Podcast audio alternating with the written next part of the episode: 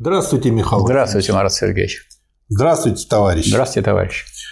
Третья часть, 12 том. Политический отчет Центрального комитета 16 съезду ВКПБ. Первый раздел.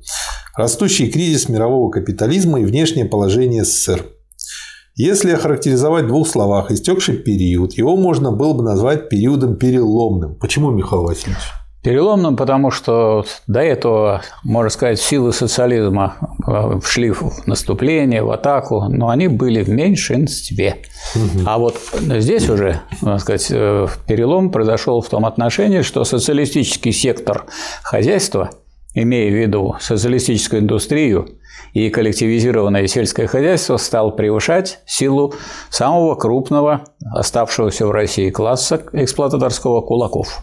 И вопрос о кулачестве, так сказать, был вопросом уже времени, и ликвидация кулачества как класса. Угу. Он стал очень важным вопросом, но без сомнения кулачество должно было быть ликвидировано.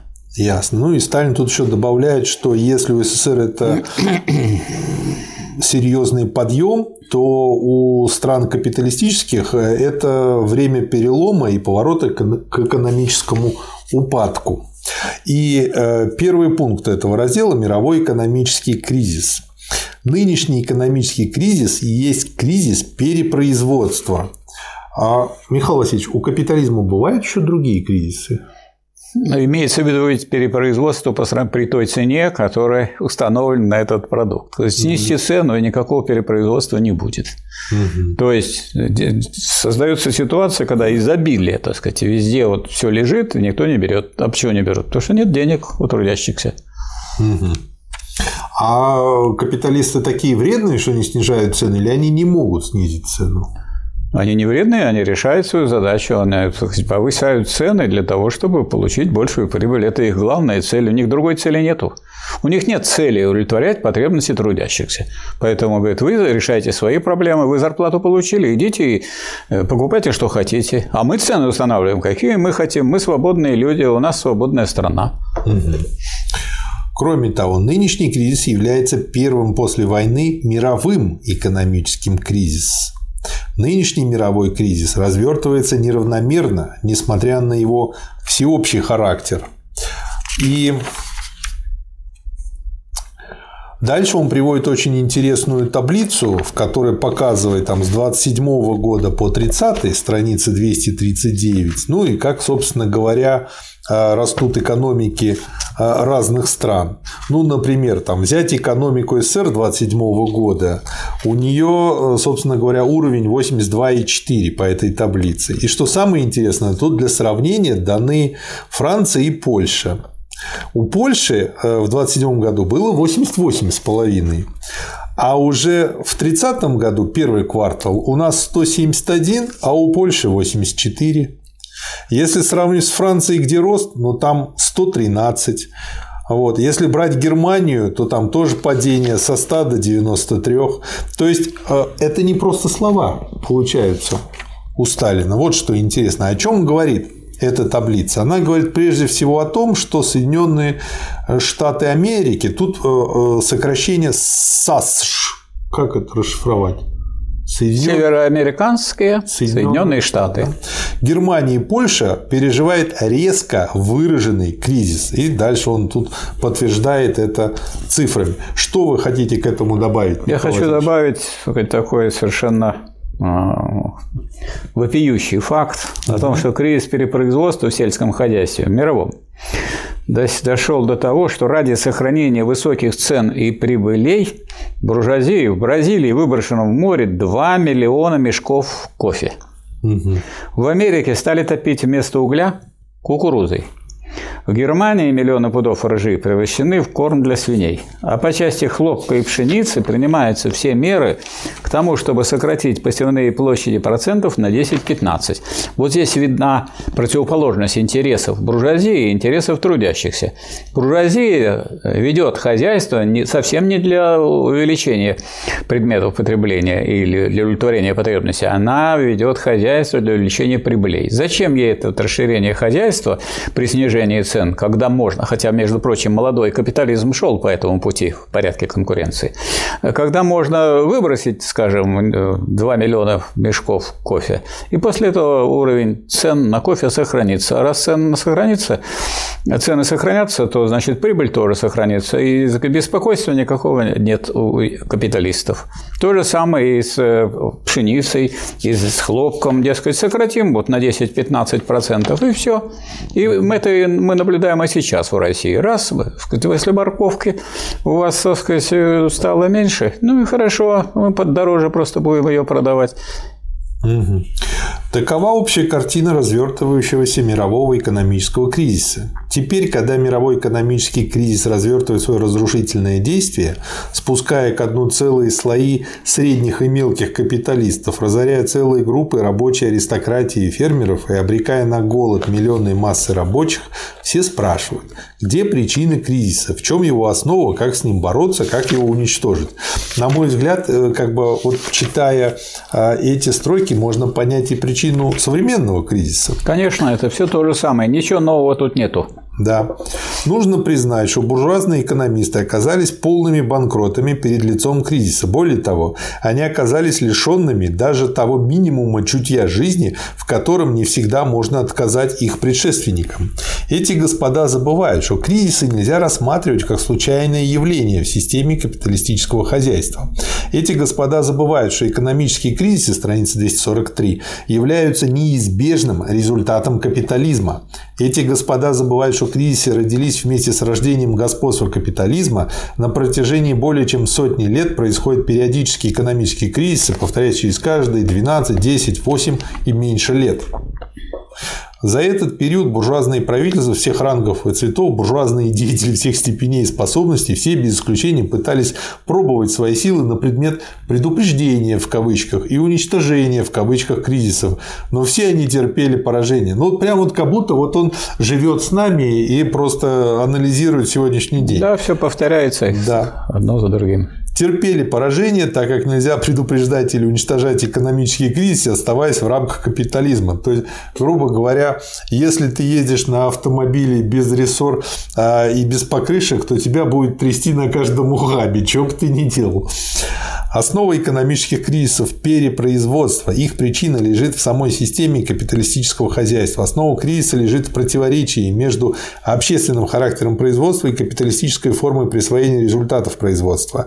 Выражением этого основного противоречия капитализма является противоречие между колоссальным ростом производственных возможностей капитализма, рассчитанным на получение максимума капиталистической прибыли, и относительным сокращением платежеспособного спроса со стороны миллионов огромных масс трудящихся, жизненный уровень которых капиталисты все время стараются держать в пределах крайнего минимума. Чтобы не отстать друг от друга, все капиталисты вынуждены так или иначе стать на этот путь бешеного развития производственных мощностей. То есть, вот как конкуренция заставляет их к этому. Если бы капитализм мог приспособить производство не к получению максимума прибыли, это вот то, о чем многие мечтают. Ну вот, а сейчас придут хорошие капиталисты и будет всем хорошо. А к систематическому улучшению материального положения народных масс, если бы он мог обращать прибыль не на удовлетворение прихотей паразитических классов, не на усовершенствование методов эксплуатации, не на вывоз капитала, а на систематический подъем материального положения рабочих и крестьян, то тогда не было бы кризисов, но тогда и капитализм не был бы капитализмом. Чтобы уничтожить кризисы, надо уничтожить капитализм. Ну вот как бы просто железобетонная логика. Нынешний кризис нельзя рассматривать, это вот опять же, чем страдают люди, не вполне изучившие диамат. А, нельзя рассматривать как простое повторение старых кризисов. У этого кризиса есть особые обстоятельства. Что это за обстоятельства? Первое. Кризис сильнее всего поразил главную страну капитализма, его цитадель – США. Второе. Кризис главных кап-стран не просто совпал, а переплелся с сельскохозяйственным кризисом в аграрных странах, усугубив его. А промышленный кризис будет усиливать сельскохозяйственный, а сельскохозяйственный затягивать промышленный. Далее, нынешний капитализм, в отличие от старого капитализма, является капитализмом монополистическим. Далее, нынешний экономический кризис развертывается на базе общего кризиса капитализма. Что это означает? Это означает, что капитализм уже не представляет единственной и всеохватывающей системы мирового хозяйства, что наряду с капиталистической системой хозяйства существует социалистическая система. Это означает далее, что империалистическая война и победа революции в СССР расшатали устрой, устой империализма в колониальных и зависимых странах. Это означает, наконец, что война оставила большинству капиталистических стран тяжелое наследство в виде хронической недогрузки предприятий и наличия миллионной армии безработных, превратившихся из резервных в постоянные армии безработных. Второй пункт – обострение противоречий капитализма. Ну, как я понимаю, в этом пункте он э, на примере раскрывает как раз теорию неравномерности развития.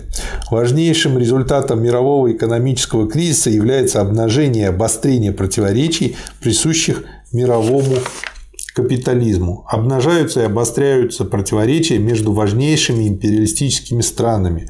Обнажаются и будут обостряться противоречия между странами-победительницами и странами побежденными. Обнажаются и обостряются противоречия между империалистическими государствами и колониальными и зависимыми странами. Обнажились и обострились противоречия между буржуазией и пролетариатом. Рост профсоюзного движения, примыкающего к Компартии, избирательные успехи Компартии, волна забастовок, происходящих при руководящем участии коммунистов, перерастание экономических забастовок в политические протесты, организуемыми коммунистами, массовыми демонстрации сочувствующих коммунизму рабочих, встречающие живейший отклик в рабочем классе. О чем говорят все эти факты? О том, что стабилизации капитализма приходит конец. Третий пункт. Отношения между СССР и капиталистическими государствами. Страница 255. Существует еще одно противоречие. Я говорю о противоречии между капиталистическим миром и СССР. Каждый раз, когда капиталистические противоречия начинают обостряться, буржуазия обращает свои взоры в сторону СССР. Отсюда тенденция к авантюристским наскокам на СССР и к интервенции, которая тенденция должна усилиться в связи с развертывающимся экономическим кризисом. Но интервенция есть палка о двух концах. Это в точности известно буржуазии. Отсюда тенденция к продолжению мирных отношений с СССР. Таким образом, мы имеем два ряда факторов и две различные тенденции, действующих в противоположных направлениях. Первое. Политика подрыва экономических связей СССР с капиталистическими странами, провокационные наскоки на СССР, явная и скрытая работа по подготовке интервенции против СССР. Второе. Сочувствие и поддержка СССР со стороны рабочих капиталистических стран, рост экономического и политического могущества СССР, рост обороноспособности СССР, политика мира, неизменно проводимая советской властью. Борьбой этих факторов определяется внешнее положение СССР. Говорят, что камнем преткновения в деле улучшения экономических связей СССР с буржуазными государствами является вопрос о долгах. Ну вот к этому, кстати, часто любят сводить дело люди, которые не разобрались в сути. Угу. Я думаю, что это не довод за платеж долгов, а предлог в руках агрессивных элементов для интервенционистской пропаганды. При условии предоставления нам кредитов мы согласны платить небольшую долю довоенных долгов, рассматривая их как добавочный процент на кредиты без этого условия мы не можем и не должны их платить. Ну, по-моему, очень да, здорово. Это не наша власть борла. Да. Не нам отнимать, давать. Да. Говорят о международном праве, о международных обязательствах, какие знакомые все речи. Но на основании какого международного права отсекли господа союзники от союзники в кавычках от СССР Бессарабию и отдали ее в рабство румынским боярам?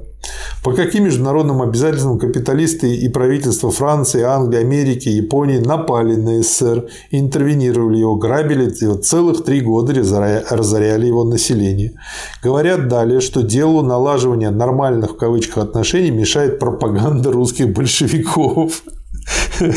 Да, царизм тоже отгораживался в кавычках в свое время от большевизма, но не отгородился, как известно, не отгородился, так как большевизм растет везде и всюду, не извне, а изнутри.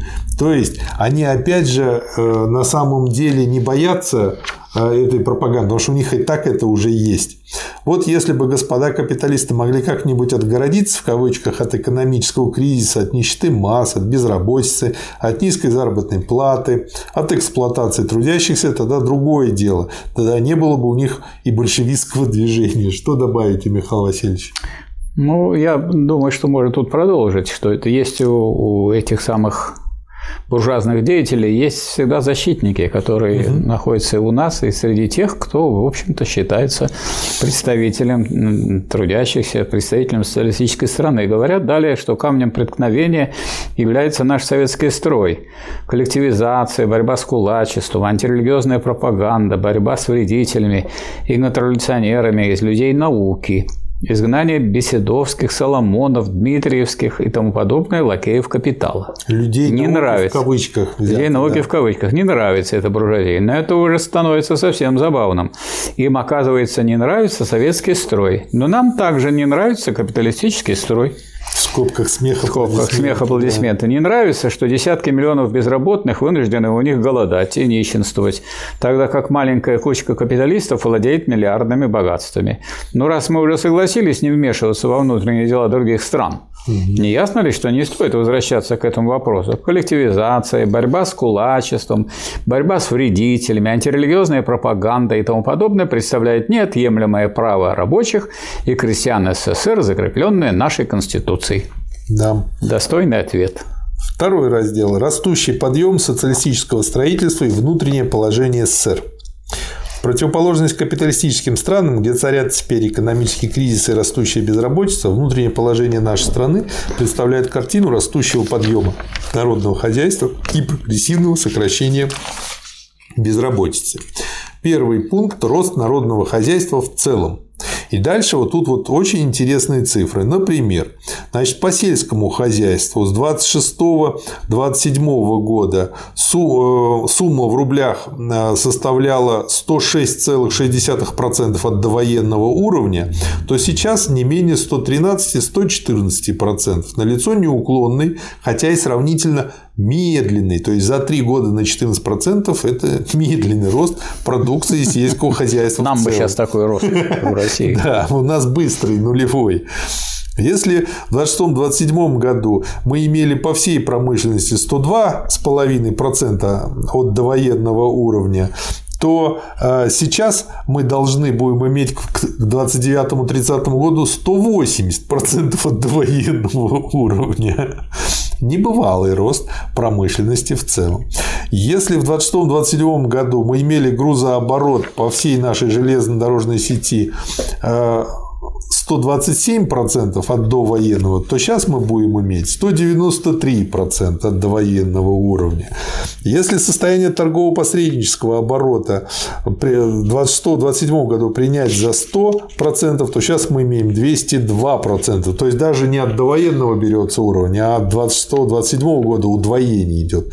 Ну и дальше идут э, такие все цифры, которые, мягко говоря, там 204%. В общем, ну, на фоне которых наши, наши темпы ползучие. Они не просто ползучие, мы просто лежим. Лежим. И все, и ничего не делаем. Второй пункт. Успехи индустриализации. Рост народного хозяйства идет у нас не стихийно, а в определенном направлении, а именно в направлении индустриализации, под знаком индустриализации, под знаком роста удельного веса индустрии в общей системе народного хозяйства, под знаком превращения нашей страны из аграрной в индустриальную. Это значит, что удельный вес промышленности начинает уже возобладать над удельным весом сельского хозяйства в общей системе народного хозяйства. И мы находимся накануне превращения из страны аграрной в страну индустриальную. То есть у нас уже вот к концу 30 -го года э, промышленность должна дать 53%, а сельское хозяйство 47%. А годом ранее это было, соответственно, 48,7 и 51. То есть, как раз-таки почему а, и э, перелом. писал Сталин статью «Год великого перелома», тоже в буквальном смысле слова, перелом, да. Но развитие промышленности вообще не дает еще полной картины темпа индустриализации, страница 266. Для получения полной картины необходимо еще установить динамику соотношения между тяжелой и легкой промышленностью. Поэтому самым ярким показателем роста индустриализации нужно считать поступательный рост удельного веса производства орудий и средств производства тяжелой промышленности в общей продукции промышленности. Если в 27-28 году доля производства орудий э, составляла 27,2%, а доля производства предметов потребления 72,8%, то, соответственно, в 29-30 году составит уже 32,7% и 67,3%. То есть производство средств производства неуклонно растет. То есть за несколько лет выросло э, более чем на 12%. То есть тоже потрясающий темп. Что добавите? Я добавил бы общее такое положение, которое выдвигает товарищ Сталин в разделе «Командующее положение социалистической промышленности и темпы ее роста». То есть мы не просто… Это третий пункт. Да. да, третий пункт. Не просто мы заботимся о том, чтобы развивалась промышленность, развивалось сельское хозяйство, что мы вообще развивались. Поэтому нам нужна не всякая индустриализация, говорит Сталин, нам нужна такая индустриализация, которая обеспечивает растущий перевес социалистических форм промышленности над формами мелкотоварными и тем более капиталистическими. Характерная черта нашей индустриализации состоит в том, что она есть индустриализация социалистическая, индустриализация, обеспечивающая победу обобществленного сектора промышленности над сектором частнохозяйственным, над сектором мелкотоварным и капиталистическим. То есть речь идет о том, что здесь идет продолжение, собственно говоря, построения социализма а не просто индустриализация. Михайлович, если я правильно понял вас и Сталина, это означает, что сейчас вот мы прочитаем цифры, которые покажут, что на самом-то деле вот то, что делалось, помогало в первую очередь развитию именно советского сектора промышленности, да, социалистического. а не капиталистическому. Да. То есть разговоры о возврате к капитализму – это бред сивой кобылы. Они вообще, надо сказать, на фоне э, вот такого быстрого движения и преобладания вообще социалистических форм хозяйствования, растущего преобладания социалистических форм хозяйствования над несоциалистическими, они вообще не вписываются не только в э, партийные рамки, они не вписываются уже в государственные рамки. То есть, по существу идет наступление на капиталы, на э, все формы капиталистического хозяйства. Михаил Васильевич, давайте зачитаем цифры. Почему? Потому что фраза бред сивой кобылы – это очень Давай. мягкая фраза. Смотрите, да. если взять рост капитальных вложений, страница 267 внизу, в промышленность по секторам, то мы получим следующую картину. Обобществленный сектор. В 26-27 году 1270 миллионов рублей. Ну и, собственно говоря, в 29-30 4275 миллионов рублей. То есть, как вы видите, рост, мягко говоря, в три раза. Частнохозяйственный и капиталистический сектор в 26-27 году 63 миллиона рублей. То есть, видите, циферки какие. А в 29-30 51 миллион рублей. То есть, если мы тут 1270 разделим на 63, это во сколько раз было в 26-27 году больше. А если мы возьмем 4275 и разделим на 51, это во сколько раз больше стало всего лишь через несколько лет. Вот тебе и отступление назад к капитализму. Как бы тут уже дальше, ну, просто разговоры в принципе невозможны. Ну вот все эти разговоры, они обманные, которые ведутся и которые сводятся к пониманию НЭПа, как якобы, что это отступление к капитализму. Нет, это отступление от политики военного коммунизма в связи с окончанием гражданской войны. Да. Что мы и так национализировали очень много, и так национализировали много, что не можем даже это переварить, говорит Ленин. Поэтому наша задача состоит сейчас не в том, чтобы еще что-то отнять у капиталистов и взять себе, а победить их экономически. И вот Сталин эту дорогу прокладывает и показывает, что вот по этой дороге успешно идет российское, советское социалистическое хозяйство союзное. Вот что он, собственно, то об этом здесь говорится. Да. Дальше вот э, как бы еще веселее. Если же взять продукцию не всей промышленности, а только крупной цензовой промышленности и рассмотреть ее по секторам, то получим следующую картину соотношений обобщисленного и частнохозяйственного секторов. Удельный вес обобщисленного сектора в продукции крупной промышленности страны 26-27 год 97,7% в 27-28 году 98, в 28-29 99, 29-30 99 и 3 десятых. То есть, Михайлович, если уже к 30 году 99,3%, вы знаете, если э, тест на отцовство показывает такую цифру, это скорее всего ты папа. Да. А тут они еще спорят про то, что социализм, там еще и 36-й год, а не 30-й. Я бы хотел здесь как раз отметить, что вот здесь э, Сталин демонстрирует классовый подход. Не вообще индустриализация. Что индустриализация бывает и капиталистическая, во всех странах была индустриализация, mm-hmm. и так или иначе она идет. Да. Нам нужна не всякая индустриализация, нам нужна такая индустриализация, которая обеспечивает растущий перевес социалистических форм промышленности над формами мелкотоварными и тем более капиталистическими. Да. Ну и он тут резюмирует, как видите, капиталистические элементы в крупной промышленности уже пошли ко дну. То есть они уже на тот момент составляли меньше 1%. Угу. Вот нельзя не признать, что ни одна страна в мире не знает таких бешеных темпов развития своей крупной промышленности. Это какая страница? Это страница 269. Угу.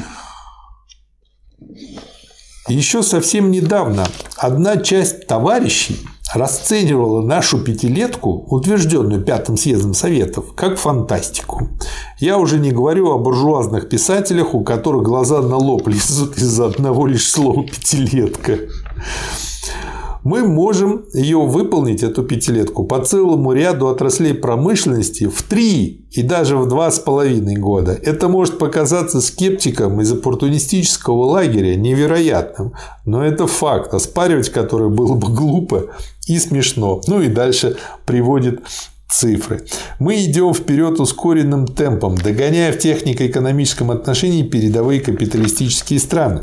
Это не значит, конечно, что мы уже догнали их в смысле размеров производства, что наша промышленность уже достигла уровня развития промышленности передовых кап стран. Нет, далеко еще не значит темп развития промышленности и уровень развития промышленности нельзя смешивать друг с другом. У нас многие смешивают их, полагая, что если мы добились небывалых темпов развития промышленности, то мы тем самым уже достигли уровня развития промышленности передовых кап стран. Можно такую аналогию здесь использовать, что кто-то забежал далеко вперед, а мы сейчас просто их так быстро нагоняем, что а, уже расстояние между нами сокращается и очень быстро, но мы их еще не догнали. Ну, то есть э, здесь Сталин обращает внимание на то, что надо еще рассматривать, а какие, собственно, промышленные э, средства производства используются, какие выпускаются, поэтому по э, производительности, там, по качеству и так далее. То есть еще тут очень большая работа. Угу. И не надо настраивать себя на легкую победу. Пока это превосходство в темпах, а по содержанию еще надо, надо и надо над этим да, и он дальше вот. приводит примеры, подтверждающие, говорит, что мы дьявольски отстали в смысле уровня развития нашей промышленности от передовых капиталистических стран. 273 э, страница внизу. Я вот тут вспомнил, помните, дайте России 30 лет, Столыпин там или кто-то, да. и она сметет всех. Как бы это вот так она хорошо сметала, да. что она наоборот только, по-моему, отставала. Вот, в общем, да, и поэтому красивые фразы были. Сталин здесь, так сказать, очень важные вещи подчеркивает на 274 странице. Это сверху, да. Сверху, давайте. да. Только дальнейшее ускорение темпа развития нашей промышленности, казалось бы, и так уже высокие. Да. И все согласились с этим. Дает нам возможность даст нам возможность догнать и перегнать в технико-экономическом отношении передовые капиталистические страны. А вспомните вот хрущевские все Расслабон. разговоры про ура-ура, догоним США по производству мяса молока. То есть пустые, никчемные слова не связаны ни с какой организацией производства, а просто с обманом трудящихся. Просто вы, выпячивание каких-то да. фактов. Четвертое. Люди, болтающие о необходимости снижения темпа развития нашей промышленности, являются врагами социализма, агентами наших классовых врагов. Да. То есть вот как ставился вопрос. Настолько это вопрос был жизни и смерти страны социализма. Сначала доказывали, что вообще невозможно э, в России в одной стране построить социализм. А как же вы думаете тогда, если это одна страна, значит, ей нужно обогнать другие страны, а иначе она не может построить, тогда ее съедят. Да. Четвертый э, пункт. Сельское хозяйство и зерновая проблема. Добавите здесь, Михаил Васильевич? Ну, здесь э, в развитии сельского хозяйства проблемы были другого рода, чем там, повышение, увеличение количества. Здесь проблема состояла в том, чтобы э, вот эту задачу коллективизации сельского хозяйства, перевода на социалистической рельсы решить и ликвидировать кулачество как класс. Вот в чем, собственно говоря, смысл. А ликвидировать кулачество как класс нельзя э, методом, так сказать, просто взять и согнать. Нужно э, переключить вообще, так сказать, главные объемы производства на социалистическую основу. И вот если это будет сделано, если кулак этому будет мешать, вот тогда таких кулаков можно, так сказать, прогонять. Ну и Сталин тут пишет, что ну, если выделить из сельского хозяйства в целом основные его отрасли, как, например, зерновое хозяйство, животноводство и технические культуры, то положение дел рисуется в следующем виде. Если принять посевные площади зерновых 2013 года за 100%, то сейчас мы имеем 105%. Если взять далее валовую продукцию зерновых 2013 года за 100%, то сейчас мы получаем 110%. То есть рост есть, но, в общем-то говоря, не, не особо большой. Что касается товарной части валовой продукции, вот, Михаил Васильевич, когда Сталин здесь пишет товарный, он имеет в виду э, аналог слова качественный? Нет, он имеет в виду то, что их продают. Значит, на рынке, да? Да, где-то продают. То есть э, они пошли в прода... на продажу. продажу. А если они пошли на корм скоту, там, сказать, или на свое прокормление крестьянина, он их оставил у себя, он их не продал, то это не товарная продукция. Ну, товарная да, продукция но, то, но, что... с другой стороны, это и синоним качественного, потому что скоту обычно менее качественно идет на корм. Ну, это не, не обязательно. Здесь все-таки главный принцип того, что вы их для себя или на продажу. Угу, на продажу. Хорошо. Тут точно так же, если за 100% принять 1913 год, то мы имеем э, около 58 в 29 году и в 30 году 73%. То есть мы еще не вышли даже на довоенный уровень. То есть Сталин да. указывает, что сейчас слабое место – это сельское хозяйство. И э, он дальше, собственно говоря, э, задает вопрос, как бы а выходит таким образом, что по части посевных площадей и по валовой продукции зерновых мы достигаем довоенной нормы и немного превышаем ее лишь в текущем 30 году. Выходит далее, что по части товарной продукции зерновых мы далеко еще не достигли довоенной нормы и будем отставать еще в этом году процентов на 25. В этом основа наших хлебных затруднений, особенно особенно обострившихся в 1928 году. В этом же основа зерновой проблемы. Такая же приблизительно картина открывается, но с более тревожными показателями в области животноводства. И дальше он показывает, что там у нас, там, грубо говоря, свиней, например, 60% от нормы 2016 года. Вот, а где-то, если перейти на товарный выход животноводства, то и 29%. То есть в животноводстве картина еще более сложная, чем э, в зерновом хозяйстве. Да, то есть проблемы социалистического переустройства сельского хозяйства очень сложно является. При этом, ну, крестьянин, так сказать, думая о том, что неизвестно, чем это кончится, эта коллективизация, иногда, так сказать, пускает под нож свою э, скотину. И, как говорится, с этим трудно что-то сделать, потому что он, с одной стороны, это его скотина, он может этим воспользоваться. Поэтому у нас получилось, что при этой всей коллективизации значительное сокращение. Да. Но как говорится, революция есть революция, и, и через это надо было пройти.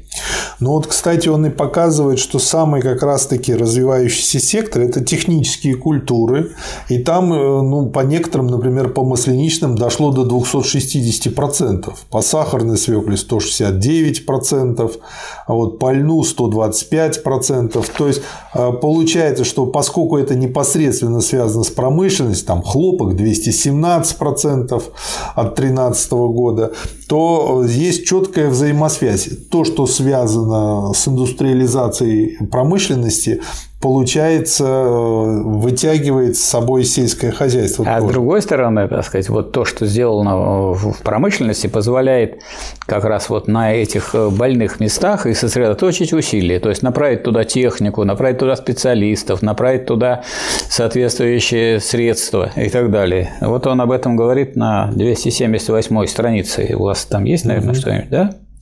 Э, прочтите. Вот он говорит, что перед нами стоят таким образом следующие проблемы сельского хозяйства. Первое. Проблема упрочения положения технических культур путем обеспечения соответствующим районам достаточного количества дешевых хлебных продуктов. Вот оно взаимодействие нужно в масштабах государства обеспечить. Второе. Проблема поднятия животноводства и разрешения мясного вопроса путем обеспечения соответствующим районам достаточного количества дешевых зерновых продуктов и кормов. То есть, раз у нас по зерновым продуктам есть движение, Значит, надо вот направить это на то, чтобы решить животноводческую проблему. И третье. Проблема окончательного разрешения вопроса о зерновом хозяйстве как главного вопроса сельского хозяйства в данный момент. И выходит, что зерновая проблема является основным звеном в системе сельского хозяйства и ключом к разрешению всех других проблем последнего. И вот Сталин не был бы Сталином, но он умеет четко вопрос ставить. Возможно ли осуществить все эти условия на базе мелкого индивидуального крестьянского хозяйства? Нет, невозможно. Советская страна не может стать на путь организации крупных капиталистических хозяйств. Она может и должна лишь пойти лишь на организацию крупных хозяйств социалистического типа, вооруженных новой техникой. Такими хозяйствами являются у нас совхозы и колхозы. То есть он опять еще раз выводит и показывает людям, почему не просто так вот с Бадуна захотелось и делают совхозы и колхозы, а это очень четкая и хорошая точная логика. Да, и он даже говорит, что это единственный, и подчеркивает жирным, что это единственный путь разрешения проблемы сельского хозяйства, вообще зерновой проблемы в особенности задача насаждения совхозов и объединение мелких индивидуальных крестьянских хозяйств в крупные. То да. есть это единственный путь, по которому можно победить. И по этому пути партия и ведет в данном да. случае трудящих. Ну и на следующей странице он цитирует, э, собственно говоря, решение 15-го съезда и указывает в этой цитате на то, что выход в том, чтобы мелкие, мельчайшие крестьянские хозяйства постепенно, но неуклонно не в порядке нажима, а в порядке показа и убеждения. Эти слова выделены. Объединять в крупные хозяйства на основе общественной, товарищеской, коллективной обработки земли. Других выходов нет. Последние три слова тоже выделены. Пятый пункт. Поворот крестьянства в сторону социализма и темп развития совхозно-колхозного строительства. Поворот крестьянства в сторону коллективизации начался не сразу. Он, вот обратите внимание, для него, как я понял, коллективизация и социализм в данном контексте подразумевают одно и то же. Ну, потому что речь идет о переходе от частного хозяйства к общественной собственности или к хозяйству, основанному на общественной собственности. Это есть движение к социализму. Да. И дальше он в одном, но большом абзаце очень четко объясняет, что этому способствовало. Подготовлялся этот переход всем ходом нашего развития, всем ходом развития нашей индустрии. Прежде всего, развитием индустрии, поставляющей машины и тракторы для сельского хозяйства. Подготовлялся он политикой решительной борьбы с кулачеством и ходом наших хлебозаготовок в их новых формах за 28-29 годы, ставящих кулацкое хозяйство под контроль бедняцко-середняцких масс. Подготовлялся он развитием сельскохозяйственной кооперации, приучающей индивидуального крестьянина к коллективному ведению дела. Подготовлялся он сетью колхозов, где крестьянин проверял преимущества коллективных форм хозяйства перед индивидуальным хозяйством. Подготовлялся он, наконец, сетью разбросанных по всему СССР и вооруженных новой техникой совхозов, где крестьянин получал возможность убедиться в силе и преимуществах новой техники. Какие мероприятия принял ЦК для того, чтобы встретить во всеоружии и возглавить это движение? По трем линиям. По линии организации финансирования совхозов, по линии организации финансирования колхозов, наконец, по линии организации производства тракторов и сельскохозяйственных машин и снабжения ими деревни через машино-тракторные станции, через тракторные колонны и так далее. Что добавить? Это Михаил какая у вас страница? 282. Ну вот на странице 282 Сталин остановился на том, что вот эти все решения были приняты в штыки со стороны оппортунистической части нашей партии. Были разговоры о том, что деньги, помещенные в совхозы, являются выброшенными деньгами – была также критика со стороны людей науки, наука в кавычки, что некоторые да. себя изображают ученых, а на самом деле обыватели. Поддержана оппортунистическими элементами партии насчет невозможности и бессмысленности организации крупных совхозов. Однако ЦК вел свою линию и довел ее до конца, несмотря ни на что. Да. Дальше он тут показывает э, на цифрах, как, собственно говоря, там в сотни раз растут посевные площади различных колхозов и совхозов, и делает выводы. Это значит, во-первых, что один лишь зернотрест будет иметь к концу пятилетки столько же посевной площади зерновых, сколько имеет теперь вся Аргентина аплодисмент. Это значит, во-вторых, что все совхозы вместе взятые будут иметь к концу пятилетки на 1 миллион гектаров больше посевной площади зерновых, чем имеет теперь вся Канада. Аплодисменты. Вот что такое коллективное. Да. да Михайлович, я знаете, что подумал? А ведь сейчас наше правительство как раз изо всех сил пытается, и у нее очень плохо получается реализовать то, что тогда предлагали делать оппортунисты. Да, и вот если бы мы тогда пошли по тому же пути, мы бы имели то, что имеем сейчас. Да. Только тогда у нас не было э, той базы, что была наработана Советским тогда Союзом. Тогда наши трудящиеся не пожили бы при социализме. Да вообще бы они мало бы пожили, и страна бы не пожила да. бы долго. В общем, потрясающе.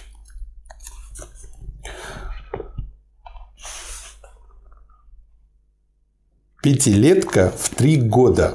Восклицательный знак. Пусть болтают теперь буржуазные писаки и их оппортунистические подголоски, что нельзя выполнить теперь выполнить пятилетку совхозного строительства в три года. Что касается колхозного строительства, то мы имеем еще более благоприятную картину. Ну, дальше как бы расписывает это. Что самое интересное, он тут э, дальше приводит резолюцию ЦК на эту тему по поводу колхозов. Первая. Это какая страница? 286 установил наличие массового поворота крестьян в сторону колхозов и возможность перевыполнения пятилетнего плана колхозного строительства весной 30 года. Второе. Установил наличие материальных и иных условий, необходимых для замены кулацкого производства производством колхозов. Третье. Дал перспективу о том, что уже весной 30 года посевная площадь, обработанная на обобществленных началах, значительно превысит 30 миллионов гектаров. Четвертое. Разбил СССР на три группы районов, установив для каждой из них ориентировочные сроки завершения, в основном коллективизации. Пятое. Пересмотрел метод землеустройства в пользу колхозов и форму финансирования сельского хозяйства, определив для колхозов на 29-30 год не менее 500 миллионов рублей кредита. Шестое. Определил артельную форму колхозного движения как основное звено колхозной системы в данный момент. Седьмое. Дал отповедь оппортунистическим элементам партии, пытающимся тормозить колхозное движение за недостатком машин и тракторов. Восьмое. Наконец дал предупреждение партийным работникам от возможных перегибов в колхозном движении и опасности декретирования колхозного строительства сверху. Опасности, создающие угрозу подмены действительного и массового колхозного движения игрой в коллективизацию. Что добавите, Михаил Васильевич? Я хотел бы сказать, что здесь э, не только проходила борьба такая политическая и экономическая, а здесь была огромная помощь со стороны да. уже обобщисленного хозяйства со стороны социалистического сектора вот тому процессу, который называется коллективизацией. И вот Сталин об этом пишет что сначала пишет о том, что вот это решение ЦК о да. быстром движении по этой линии было встречено более чем недружелюбно со стороны оппортунистических элементов нашей партии. Были разговоры и шушуканья насчет того, что ЦК ударился в фантастику, что он транжирит народные деньги на несуществующие колхозы. Правые элементы потирали руки, предвкушая обеспеченный в кавычках провал. Однако ЦК ввел свою линию со всей настойчивостью и довел ее до конца несмотря ни на что, несмотря на обывательское хихиканье правых, несмотря на перегибы и головокружение левых в кавычках. И вот тут э, Сталин говорит о том, как много было сделано для помощи коллективным хозяйствам. В 27-28 году, но они ведь боролись с кулаками, а кулаки боролись с ними, поэтому без помощи вот той, о которой здесь Сталин говорит, им бы не победить. В 27-28 году было отпущено на финансирование колхозов 76 миллионов рублей, в 28-29 170 миллионов рублей. Наконец, в текущем году отпущено 473 миллиона рублей. Отпущено, кроме того, 65 миллионов рублей фонд коллективизации, определены льготы колхозам, повысившие финансовые ресурсы колхозов на 200 миллионов рублей, обеспечено колхозам хозяйственное имущество раскулаченных кулаков стоимостью более 400 миллионов рублей, обеспечено для использования на колхозных полях не менее 30 тысяч тракторов мощностью более чем 400 тысяч лошадиных сил, не считая 7 тысяч тракторов трактор-центра. Вот, пожалуйста, 300 тысяч тракторов, и это сразу ставит колхозы в положение более высокое, чем кулацкие хозяйства. Да. Вот что было сделано. То есть это не просто, так сказать, разговоры и призывы. Дескать, давайте собирайтесь, ведите коллективное хозяйство и сдавайте хлеб. Нет, вот приняты меры государством, социалистическим государством с опорой на социалистическую промышленность, которые позволяют крестьянам не только решать эту проблему. Дело. Да.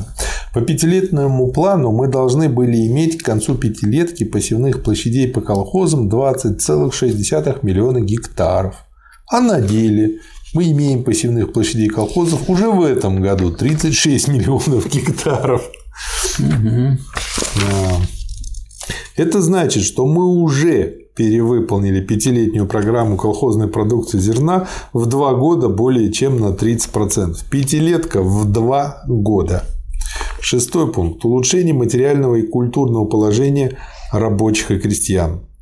Это означает, что тем самым вот всем перечисленным уже заложены основы для коренного улучшения материального и культурного положения рабочих и крестьян. Почему? Каким образом? Во-первых, потому что рост социалистического сектора означает прежде всего сокращение эксплуататорских элементов города и деревни, падение их удельного веса в народном хозяйстве, ну то есть меньше эксплуатируют.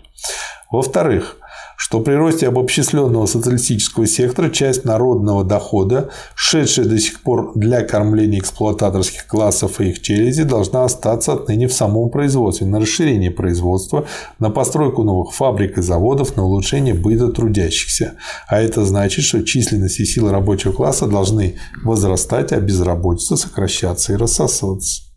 Ну и, наконец, что рост обобщисленного сектора, поскольку он идет к улучшению материального положения рабочего класса, означает поступательный рост емкости внутреннего рынка, увеличение спроса на продукты, на продукты промышленности со стороны рабочих и крестьян. А это значит, что рост внутреннего рынка будет обгонять рост промышленности и толкать ее вперед к непрерывному расширению. Да, Дальше, в общем, опять идут цифры, цифры, цифры. еще более разительный результат получается, если рассмотреть дело с точки зрения распределения народного дохода по классам. Ну и дальше он тут анализирует, как в Германии идет распределение 30 на 70, как там, как сям, как потом э, товарищ Варга все эти цифры, э, значит, э, зарубежной политэкономии подверг критическому анализу, систематизировал, и получается, что в Германии 55% народного дохода идет богатым, в США 54%, в Англии 45%, доля капиталистов э,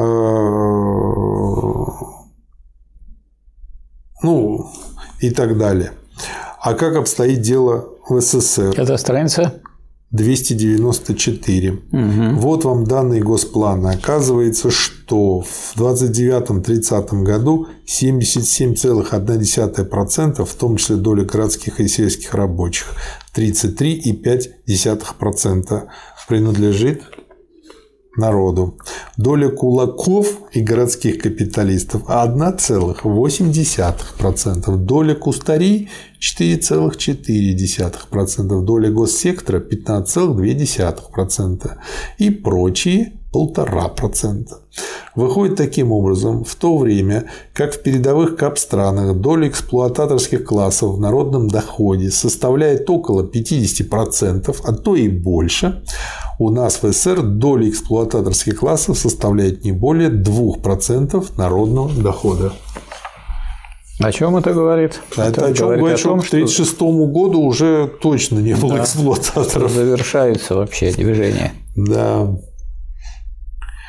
Свете этих решающих фактов становится вполне понятным систематическое увеличение реальной заработной платы рабочих – рост бюджета социального страхования рабочих, усиление помощи бедняцким и середняцким хозяйствам крестьянства, увеличение ассигнований на рабочее жилищное строительство, на улучшение быта рабочих, на материнство и младенчество и в связи с этим поступательный рост народонаселения СССР при сокращении смертности, особенно смертности детей. Обратите внимание, что он говорит о повышении реальной заработной платы, реальной зарплаты. Не, не важно, сколько получаешь, а сколько на нее можно купить.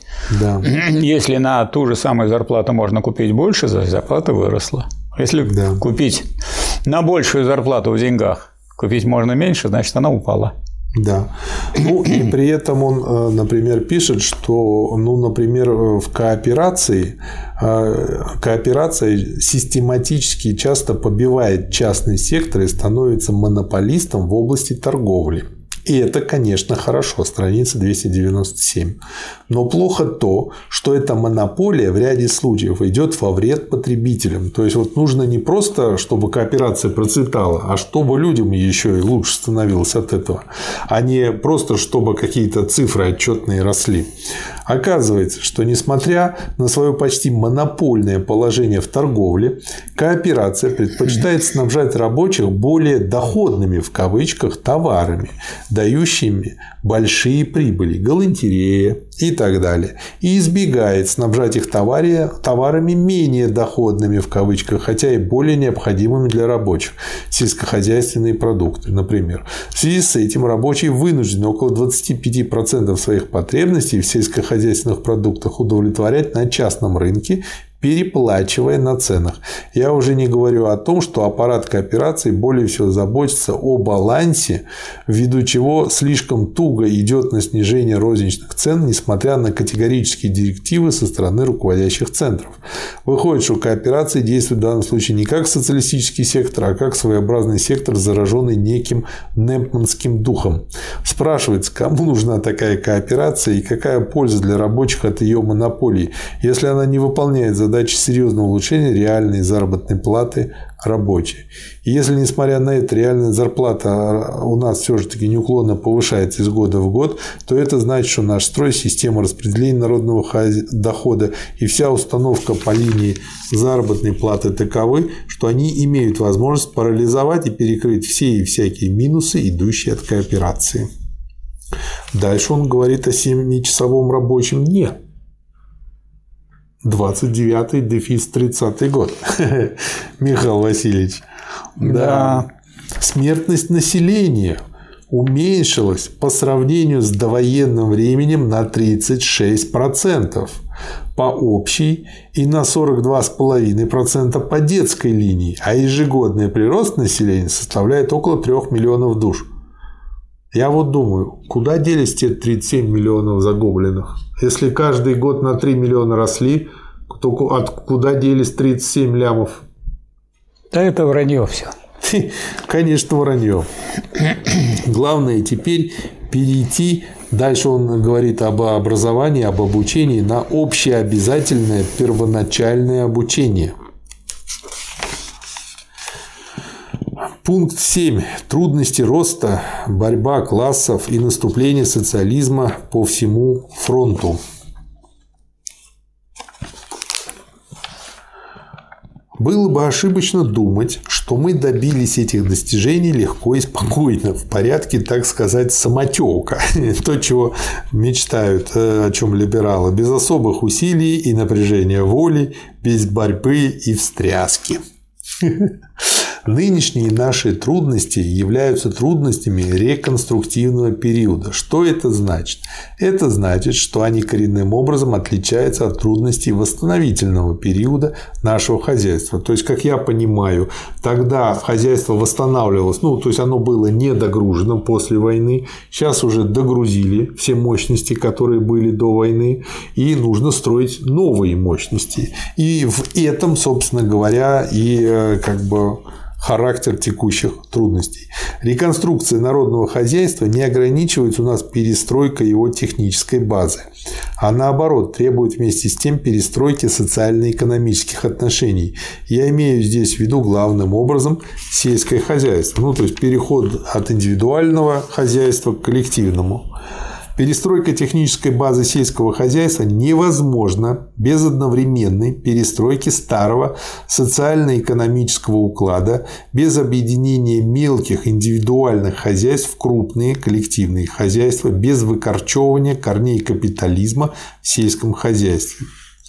Надо иметь в виду то обстоятельство, что наша работа по социалистической реконструкции народного хозяйства, рвущая экономические связи капитализма и опрокидывающая вверх дном все силы старого мира, не может не вызывать отчаянного сопротивления со стороны этих сил старого мира. Оно так и есть, как известно, злостное вредительство верхушки буржуазной интеллигенции во всех отраслях нашей промышленности, зверская борьба кулачества против коллективных форм хозяйства в деревне, саботаж мероприятий советской власти со стороны бюрократических элементов аппарата, являющихся агентурой классового врага. Таковы пока что главные формы сопротивления отживающих классов нашей страны.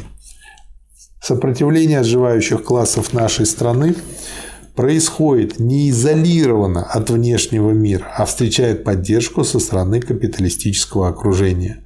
Но характеристика наших трудностей будет неполной, если не принять во внимание еще одно обстоятельство. Речь идет об особом характере наших трудностей.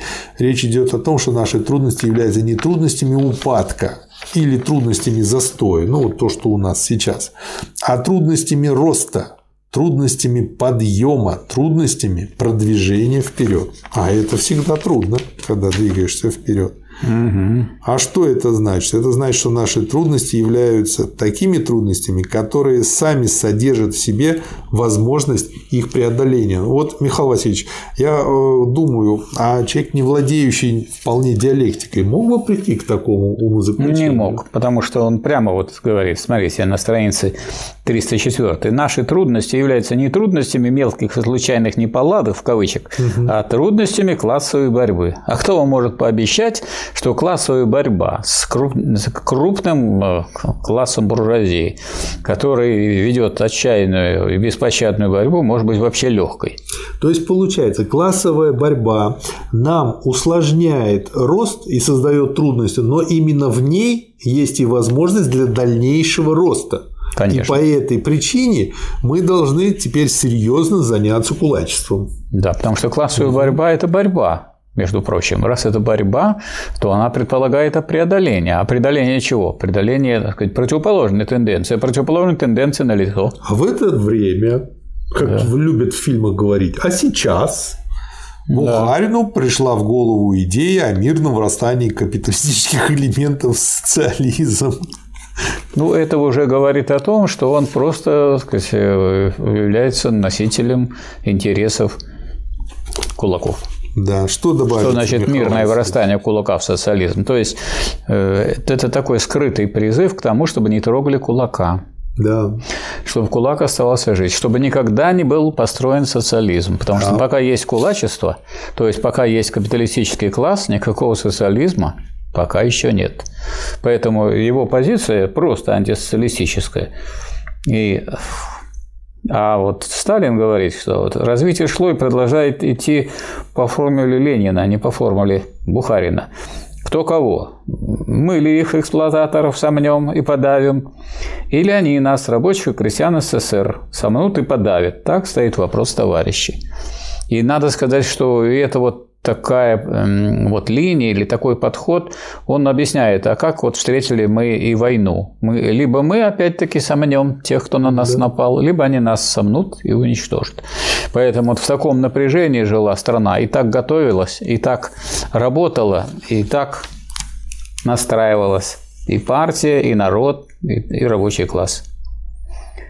Вот э, на странице 306 у меня есть угу. тут вот, некоторые заметки. Вот иные думают, подчеркивает э, Сталин, что наступление несовместимо с НЭПом. Можно сказать, что вот в нашей сегодняшней среде как бы околонаучной, интеллигентской, угу. господствует такого рода утверждение, угу. что НЭП – это отступление. Ничего подобного. НЭП – это отступление от военного коммунизма, переход к тому, чтобы были обеспечены определенные условия функционирования и капиталистических форм, которые еще остаются угу. и, и которые используются для того, чтобы они кормили, так сказать, население, угу. производили необходимые продукты. И с другой стороны, для наступления на эти же самые капиталистические формы. То есть это некоторые изменения в организации производства без сдачи позиций, а наоборот, с усилением социалистических позиций. Вот. Но вот и некоторые, говорит Сталин, думают, что НЭП есть, по сути дела, отступление, что, коль скоро отступление кончено, НЭП должен быть отменен. Это, конечно, глупость. Глупость, исходящая либо от троцкистов, которые ничего в ленинизме не поняли и думают отменить в кавычках НЭП два счета, либо от правых оппортунистов, которые также ничего в ленинизме не поняли и болтовней об угрозе отмены НЭПа думают выторговать себе отказ от наступления. Если бы НЭП исчерпывался отступлением, Ленин не сказал бы на 11 съезде партии, когда НЭП проводил, проводилось у нас со всей последовательностью, что отступление кончено. Разве Ленин, говоря об окончании отступления, не заявлял вместе с тем, что мы думаем проводить НЭП всерьез и надолго? А отступление-то закончено, то есть мы продолжаем экономическое наступление и, если надо, применяем и политические средства.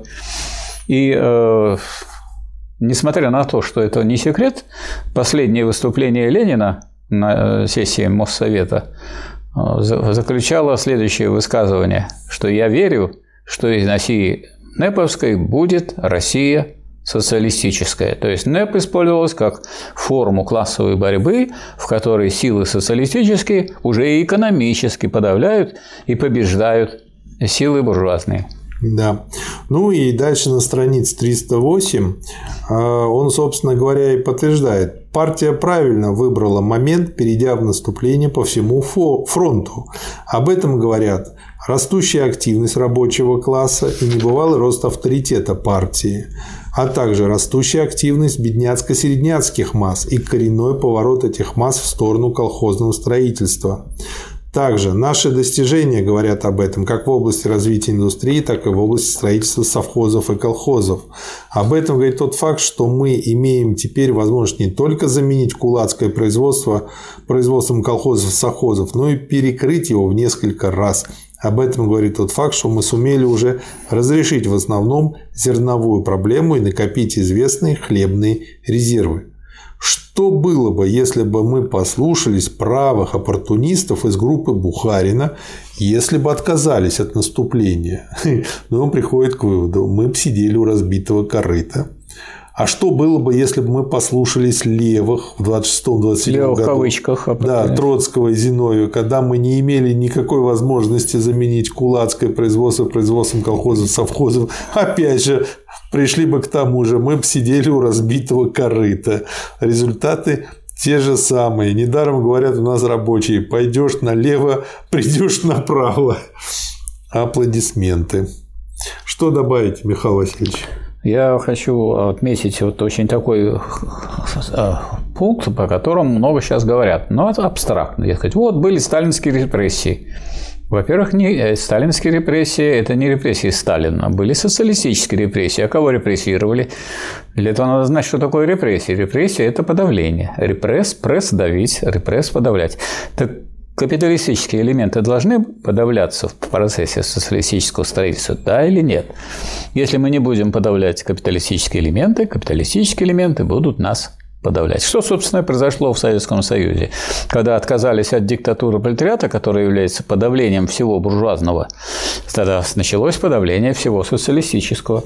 Репрессии в области социалистического строительства, пишет Сталин, являются необходимым элементом наступления но элементом вспомогательным, а не главным. Это называется что? Использование силы государства для осуществления интересов передового класса. Да. Главное наступление социализма при наших современных условиях состоит в усилении темпа развития нашей промышленности, в усилении темпа развития совхозов и колхозов, в усилении темпа экономического вытеснения капиталистических элементов города и деревни, в мобилизации масс вокруг социалистического строительства, в мобилизации масс против капитализма. Вы можете можете арестовать и выслать десятки сотни тысяч кулаков. Но если вы одновременно с этим не сделаете всего необходимого для того, чтобы ускорить строительство новых форм хозяйства, заменить новыми формами хозяйства старые капиталистические формы, подорвать и ликвидировать производственные источники экономического существования и развития капиталистических элементов деревни, кулачество все равно возродится и будет расти. То есть здесь однозначно и определенно и точно указывает Сталин, что это дополнительное вспомогательная, вспомогательная форма, форма поддержки развития социалистического хозяйства и охраны его от наступления со стороны кулаков, которое было и было очень сильным. Ну и вот здесь далее, на странице 311, Сталин, собственно говоря, и резюмирует. В чем состоит существо большевистского наступления в наших современных условиях? Угу.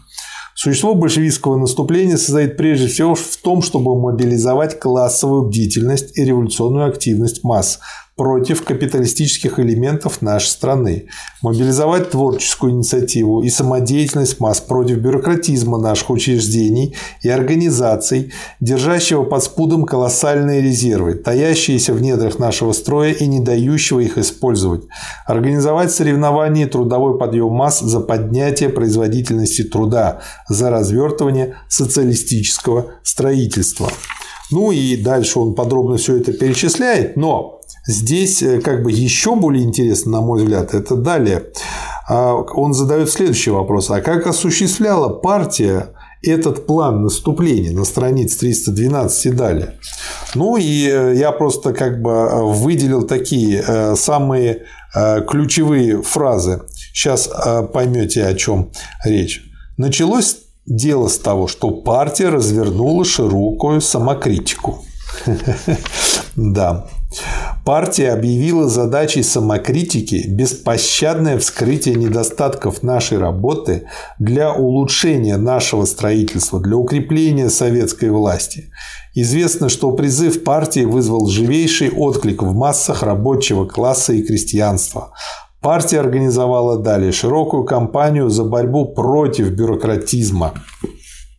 Это второй пункт. Партия организовала далее широкое социалистическое соревнование и массовый трудовой подъем на фабриках и заводах. Это третий пункт. Труд, вот почему, кстати, важны еще, дополнительно ко всему прочему, что было сказано, так, соревнования и массовый трудовой подъем, что они превращают труд, страниц 315 вверху, из зазорного и тяжелого бремени, каким он считался ранее, в дело чести, в дело славы, в дело доблести и геройства. Что добавить, Михаил Васильевич? Я добавлю к тому, что партия не просто организовывала это, но она организовывала действительное наступление рабочего класса, участие рабочих в социалистическом строительстве, в том числе в сельском хозяйстве. Партия мобилизовала далее финансовые ресурсы страны для развертывания дела совхозов и колхозов. Угу. Снабдила совхозы лучшими организаторами. Дала на помощь колхозам 25 тысяч передовых рабочих. И мы знаем, да. что вот эти самые 25-тысячники э, – это было такое ключевое звено, которое гарантировало что сказать, движение э, коллективизации будет носить социалистический характер и будет тесно связано с рабочим классом в городах. Мой дедушка был 25 тысяч. Вот, видите как. Наконец, партия перестроила свои собственные ряды на боевой лад.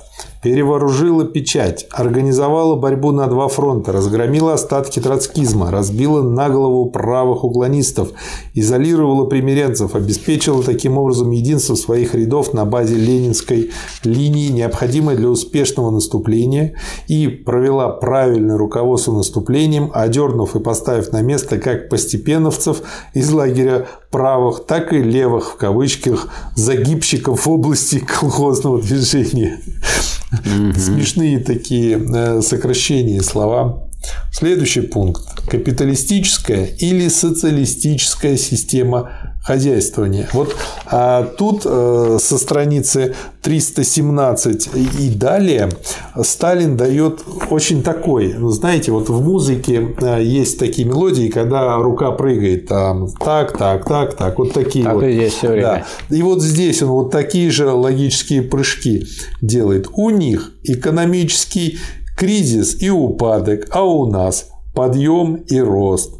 У них ухудшение материального положения трудящихся, снижение зарплаты, рост безработицы. У нас подъем материального положения трудящихся, повышение заработной платы, сокращение безработицы. У них рост забастовок и демонстраций, ведущий к потере миллионов рабочих дней. А у нас рост трудового подъема рабочих и крестьян, дающий нашему строю миллионы добавочных рабочих дней.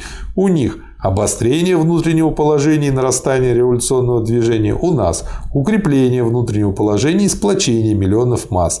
У них обострение национального вопроса и рост национально-освободительного движения в Индии, до Индонезии, на Филиппинах переходящей в национальную войну, у нас укрепление основ национального братства, обеспеченный национальный мир и сплочение миллионных масс народов СССР вокруг советской власти. У них, у капиталистов, растерянность и перспектива дальнейшего ухудшения положения. У нас в СССР вера в свои силы и перспектива дальнейшего улучшения положения. Что добавить, Михаил Васильевич? Добавлю то, что это означало, что мы не просто понимаем свое преимущество, но и не отрываемся от реальности. Вот на странице 319 Сталин пишет, мы никогда не скрывали и не намерены скрывать, что в области техники мы являемся учениками немцев, англичан, французов, итальянцев и прежде всего и главным образом американцев. Нет, дело тут не решается обилием или недостатком технических кадров, хотя проблема кадров имеет серьезное значение для развития народного хозяйства. Поэтому поставлена задача подготовить свои кадры, использовать буржуазных специалистов, привлекать буржуазных специалистов из разных стран, с тем, чтобы э, у нас были свои социалистические специалисты. И эту задачу, как известно, тоже удалось решить. Ну и он э, задает вот э, мастер на вопросы. Так в чем, собственно говоря, причины столь серьезного провала у них и серьезных успехов да. у нас? Разгадка вопроса состоит в том, что уровень культурного состояния у нас выше, чем в капиталистических странах. Опять нет. То есть по технике мы не догнали, еще они нас учат. Уровень культурного состояния пока еще тоже у них выше. Может быть, причина состоит здесь в личных качествах руководителей капиталистических стран? Опять нет. В чем же тогда дело?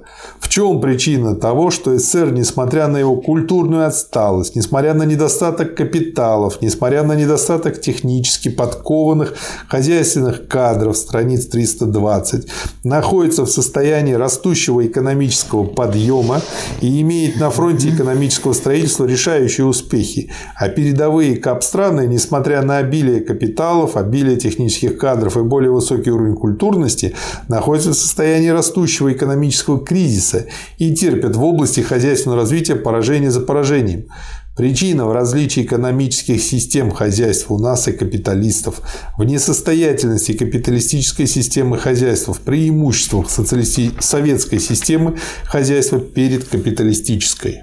И что вывод? Э, какой вывод здесь делает Сталин? А он делает очень два интересных вывода, которые можно использовать как методички. А, первый. Что такое советская система хозяйства? Первое – это власть класса капиталистов и помещиков свергнута и заменена властью рабочего класса и трудового крестьянства. Второе орудия и средства производства, земля, фабрики, заводы и так далее отобраны у капиталистов и переданы в собственность рабочего класса и трудящихся масс крестьянству. Третье.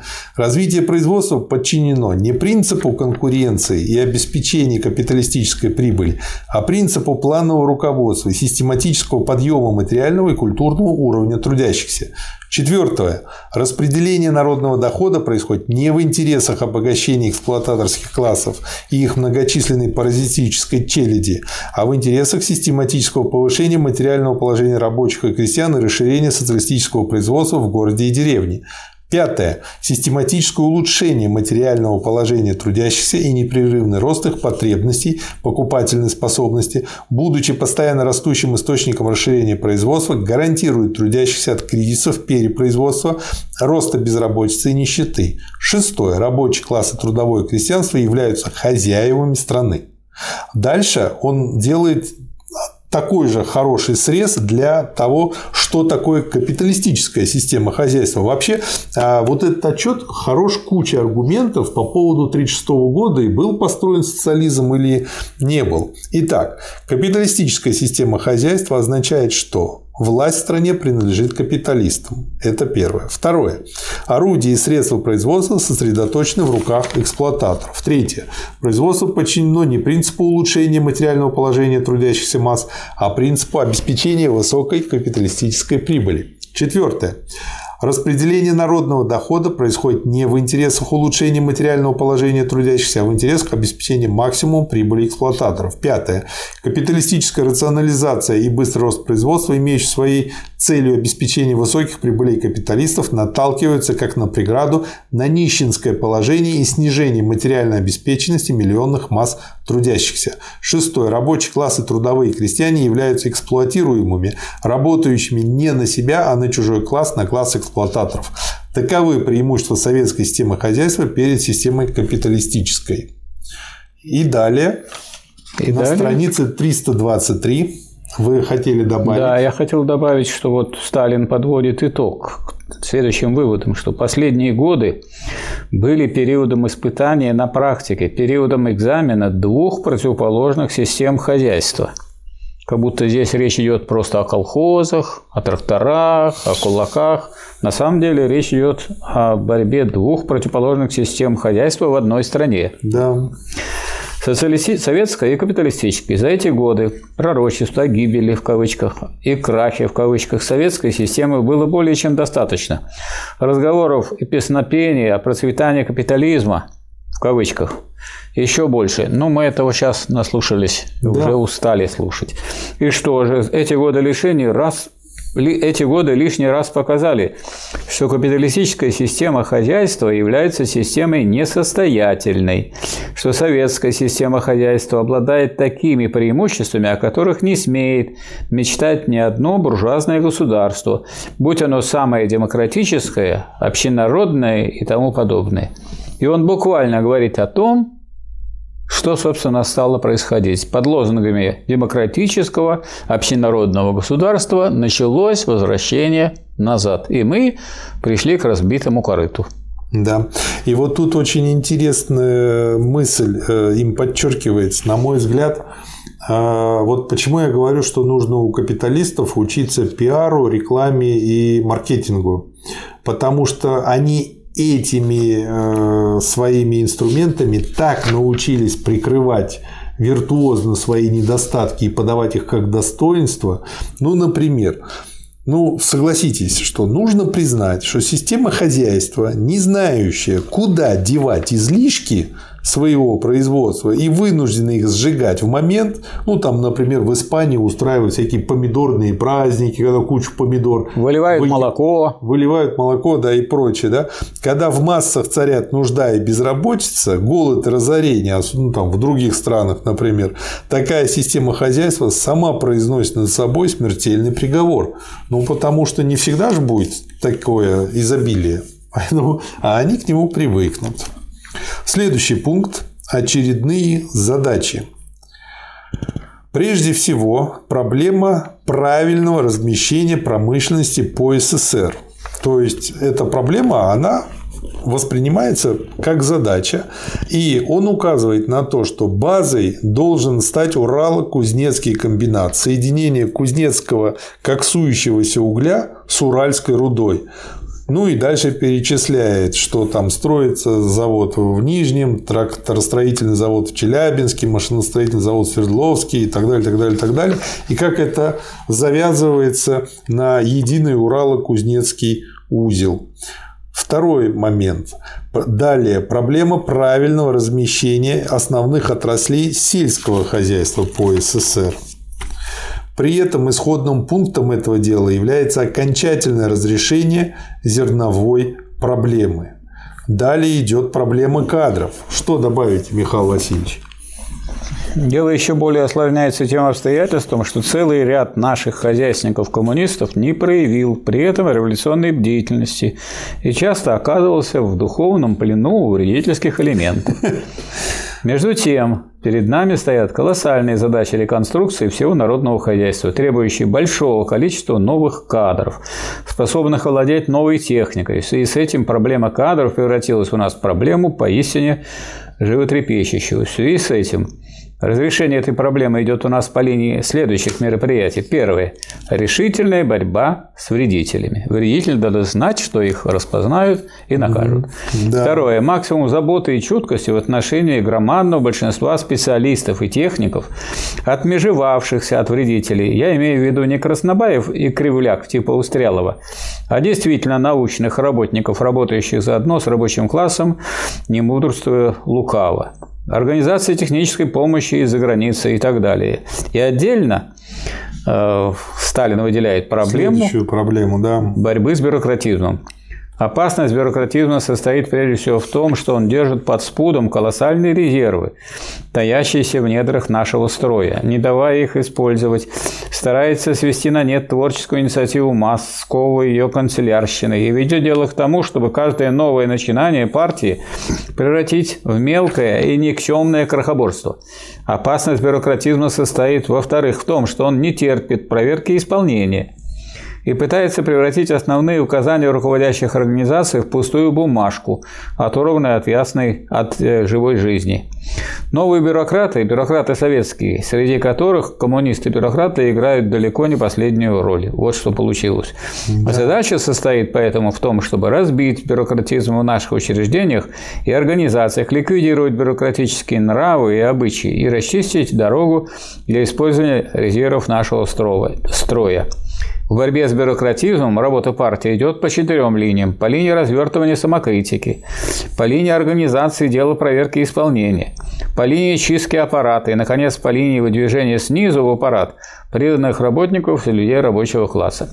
Надо было бы сюда еще и добавить то, о чем написано было в программе партии, что в дальнейшем при росте, на восьмом съезде принято при росте производительности труда сокращение рабочего дня для 6, до 6 часов с обязательством 2 часа для всех уделить обучению военному профессиональному искусству и практическому обучению на практике техники государственного управления. К сожалению, вот эту проблему нам э, решить не удалось, и хотя очень много людей было выдвинуто вообще в аппарат – том числе и в военный аппарат и так далее. И без этого мы бы не выиграли войну. Но вот эта проблема является очень сложной, и это задача для всех э, государств, которые строят социализм. Следующая проблема роста производительности труда. Без систематического роста производительности труда как в области промышленности, так и в области сельского хозяйства мы не можем разрешить задач реконструкции. И мало того, мы даже не сможем отстоять свое самостоятельное существование. И здесь борьба идет по трем линиям. По линии систематического улучшения материального положения трудящихся, по линии насаждения товарищеской трудовой дисциплине, дисциплины и, наконец, по линии организации социалистического соревнования и ударничества. Шестая проблема – проблема снабжения. Сюда относится вопрос о достаточном снабжении трудящихся города и деревни необходимыми продуктами. Необходимо ликвидировать эти недостатки и добиться проведения политики снижения цен. Что добавить, Михаил Васильевич? Вот здесь э, Сталин прямо говорит об увеличении, о систематическом увеличении реальной заработной платы рабочих и прямо о снижении цен. То есть это была генеральная линия в этом э, вопросе. То есть угу. то, что сейчас мы наблюдаем, когда у нас повышается, так сказать, номинальная зарплата, а реальная зарплата, соответственно, снижается, э, прямо этому противостоит и прямо этому противоположно. Та была политика нацелена на улучшение положения трудящихся с каждым шагом в росте производительности труда. А нынешняя сказать, политика нацелена на то, что как бы не изменялась производительность труда, все равно цены повысят Михаил и зарплата уменьшится. вы заметили номинальное повышение зарплат у нас? Если где-то будет номинальное, то... Сказать, Его и номинального нет. Да, и номинального нет. Так что они уже настолько... То есть вы хотите сказать, что я лакирую действительность? Да. Капиталистическую? Да. Я вынужден с этим согласиться. Редкий случай. Седьмая проблема – кредиты денежного обращения рациональная организация кредитного дела и правильное маневрирование денежными резервами имеют серьезное значение для развития хозяйства. И дальше он э, как бы показывает, что тот факт, что все идет через Госбанк, очень облегчает эту работу, потому что тем самым, во-первых, Госбанк превращается в общегосударственный аппарат учета производства и распределения продуктов, во-вторых, из обращения освобождаются большие массы денег, потому что получается один другому заплатил, это цифирки переписались в банке, и не нужно таскать, тогда же все наличные таскали деньги с собой. И не может быть никакого сомнения, что эти мероприятия приведут, они уже приводят к упорядочению всего кредитного дела, укреплению нашего червонца. Ну и, наконец, восьмая проблема – проблема резервов. Уже говорилось несколько раз и повторять не приходится, что государство вообще, наше государство в особенности, не может обойтись без резервов. Но об этом тоже много говорили. Следующий пункт по промышленности. Что добавите, Михаил Васильевич? По промышленности э, Сталин выделяет главную проблему форсированное развитие черной металлургии. То есть, если у нас будет достаточное количество металла, то значит мы решаем проблемы и э, подготовки к возможной войне и подъема промышленности и развития сельского хозяйства. То есть надо выделить такое звено, которое позволяет потом спокойно двигаться вперед и наращивать усилия и темпы. Да. Вторая проблема – это проблема рационализации, снижения себестоимости, улучшения качества продукции. И третья – это проблема единоначалия. Вот э, когда стали, перешли от единоличия к единоначалию формулировки, видимо. Да, хотя вот на девятом съезде речь шла о том, что надо э, в вопросах экономических стоять на позициях не коллегиальности, а единоличия. Ну вот потом стали а говорить почему стали так говорить? Это просто вот э, слово так преобразилось? Как-то или? так преобразовалось это слово. То есть как бы один человек должен здесь начальствовать, а на самом угу. деле единоличие означает, что э, один человек должен отвечать. Дело не в том, что он начальник. Если это единоличие, если вы лично это приняли, так вы будете отвечать за то, что вы приняли. А единоначалие вроде начальника не будет отвечать. Поэтому я думаю, что это не очень успешное видоизменение, хотя следов его вот трудно, так сказать, определить, да. как оно так произошло. Хорошо. Следующий пункт по сельскому хозяйству. Проблемы животноводства и технических культур. Также проблема дальнейшего развертывания совхозного и колхозного строительства. Одно из самых замечательных завоеваний колхозного движения состоит в том, что оно уже успело выдвинуть тысячи организаторов и десятки тысяч агитаторов колхозного дела из самих крестьян. Третья проблема – наибольшего приближения аппарата к районам и селам – ну, то есть, как бы тоже понятно. По транспорту. Наконец, проблема транспорта. Страница 337. Нет необходимости распространяться о громадном значении транспорта для всего народного хозяйства. И он тут вот как раз и говорит, что особенно плохо обстоит дело с речным транспортом. Это факт, что Волжское пароходство едва добилось 60%, а Днепровское 40% до военного уровня. 60 и 40% до военного уровня – это все, что может занести речной транспорт в список своих в кавычках достижений. Нечего говорить, большое достижение в кавычках. Не пора ли покончить с этим позором? Голоса. Пора. Для этого требуется прежде всего и главным образом продолжение развернутого наступления на капиталистические элементы по всему фронту и доведение его до конца. Следующий большой раздел – партия. Советский строй дает колоссальные возможности для полной победы социализма, но возможность не является еще действительностью.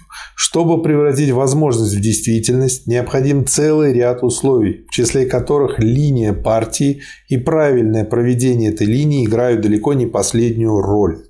Несколько примеров. Что скажете, Михаил Васильевич? Ну вот э, дальше э, Сталин пишет, что вполне допустимы случаи, когда возможности для победы имеются, а партия не видит этих возможностей или не умеет их правильно использовать, ввиду чего вместо победы может получиться поражение. Да. И вот все же тот вопрос, сумела ли партия правильно использовать возможности и преимущества, предоставляемые нам советским строем. Все ли она делала для того, чтобы превратить эти возможности в действительность и обеспечить таким образом нашему строительству максимум успехов. Иначе говоря, правильно ли руководила руководили партией ЦК строительством социализма за истекший период. Что требуется для правильного руководства партии в наших современных условиях? Для правильного руководства партии необходимо, помимо всего прочего, чтобы линия партии была правильна, чтобы массы понимали правильность партийной линии и поддерживали ее активно, чтобы партия не ограничивалась выработкой генеральной линии, а руководила изо дня в день проведением ее в жизнь, чтобы партия вела решительную борьбу с уклонами от генеральной линии и примиренчеством с ними, чтобы в борьбе с уклонами партия ковала единство своих рядов и железную дисциплину. Вопросы руководства социалистическим строительством. Основная установка партии в данный момент состоит в переходе от наступления социализма на отдельных участках хозяйственного фронта к наступлению по всему фронту. И мне очень понравилось, как он классифицировал съезды, что 14 съезд – съезд индустриализации, 15 съезд – съезд коллективизации, а 16 съезд – съезд развернутого да, наступления по всему фронту. Ну и, собственно говоря, правильно ли эта линия? Отвечает да, правильная. Факты говорят, что генеральная линия нашей партии является единственно правильной линией. Что добавите, Михаил? А вот об этом, что она правильная, свидетельствует тот неистовый вой против политики нашей партии, который подняли за последнее время наши классовые враги капиталисты и их печать. Страница 343. Угу папы и епископы всякого рода, социал-демократы и русские в кавычках меньшевики типа Абрамовича и Дана. Капиталисты и их лакеи поносят нашу партию. Значит, генеральные линии нашей партии правильно. А вот зато так сказать, некоторые так сказать, вопросы и некоторые пункты нынешней политики да. хвалят товарищи, так сказать, из-за рубежа, граждане, да, и, и другие русские люди. Вот интересно, этот Абрамович как-то с тем Абрамовичем связан или нет? Как-то вот я не верю в простое совпадение. И вот э, об этом, э, собственно, свидетельствует и судьба троцкизма и троцкистов. Часть троцкистов действительно переродилась в типичных мелкобуржуазных контрреволюционеров, превратившись на деле в осведомительное бюро капиталистической печати по делам ВКПБ. А советская власть, которая должна была переродиться в кавычках или уже переродилась в кавычках, продолжает здравствовать и строить социализм с успехом, ломая хребет капиталистическим элементам нашей страны и их мелкобуржуазным подпевалам. Да. Вот надо сказать, что у нас троцкистов сейчас очень много. Они как будто собрались и ждут, когда, если вдруг будет революция и вдруг будет строиться социализм, то они все соберутся и будут этому мешать. Да. Ну и дальше он тут пишет на 345 страниц. Партия не может ограничиваться выработкой выработкой генеральной линии. Она должна еще проверять изо дня в день проведение этой генеральной линии на практике. Ну и, собственно говоря, он задает вопрос, а как выполнял эту работу ЦК? Ну и дальше приводит примеры. Вот несколько основных постановлений ЦК, исправляющих пятилетний план в духе повышения темпов строительства и сокращения сроков исполнения. Там по черной металлургии, угу, угу. по тракторостроению и так далее. Что скажете, Михаил Васильевич? Я хочу вообще сказать, что вот составление плана, и это подчеркивает Сталин, лишь начало планирования. И на да. странице 347, и на странице 348. 300, да. 347. Сталин пишет, настоящее плановое руководство развертывается лишь после составления плана, после проверки на местах, в ходе осуществления, исправления и уточнения плана. Вот позднее появилась такая терминология, что э, э план это инструмент осуществления экономической политики партии. Но все же инструменты тупятся, портятся и так далее. То есть его нужно затачивать, его нужно модернизировать и так далее. То есть это длительный процесс. И вот что касается экономической литературы, хочу сказать, что столько у нас литературы по планированию, по составлению планов, а по выполнению планов литературы есть это такого рода, что кто пишет свои воспоминания, всякого рода хозяйственники, люди, которые этим занимались, а вот в научном научной работе э, очень мало, где можно об этом прочитать.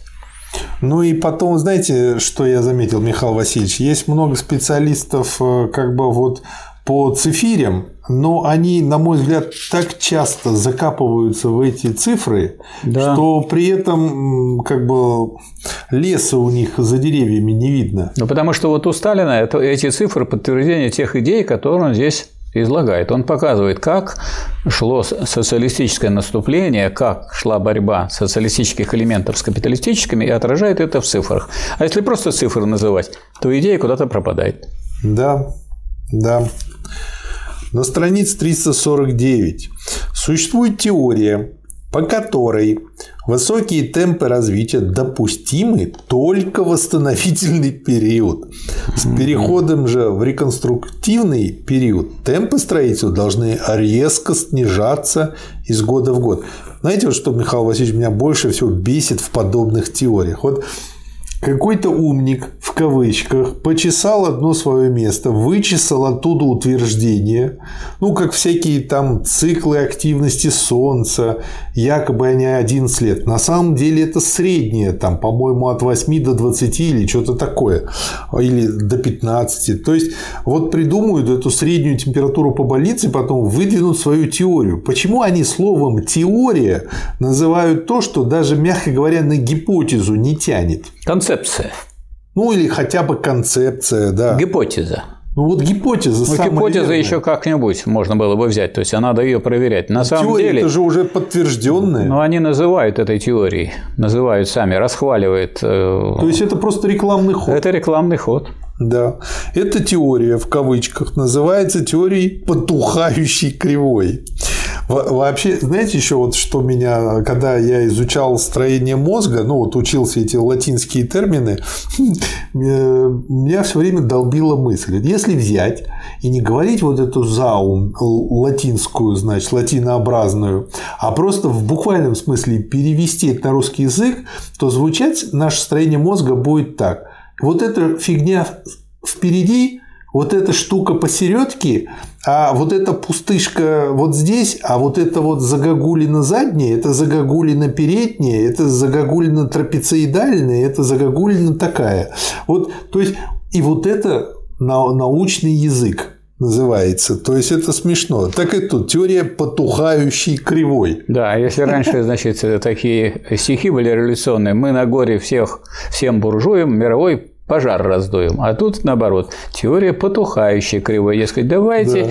все эти инициативы потихонечку свернем, все это уберем и будем тихо, мирно, так сказать, получать свои денежки и, так сказать, э, жить обывателями. Без, да. без классовой борьбы, без строительства социализма и тем более без э, победы его.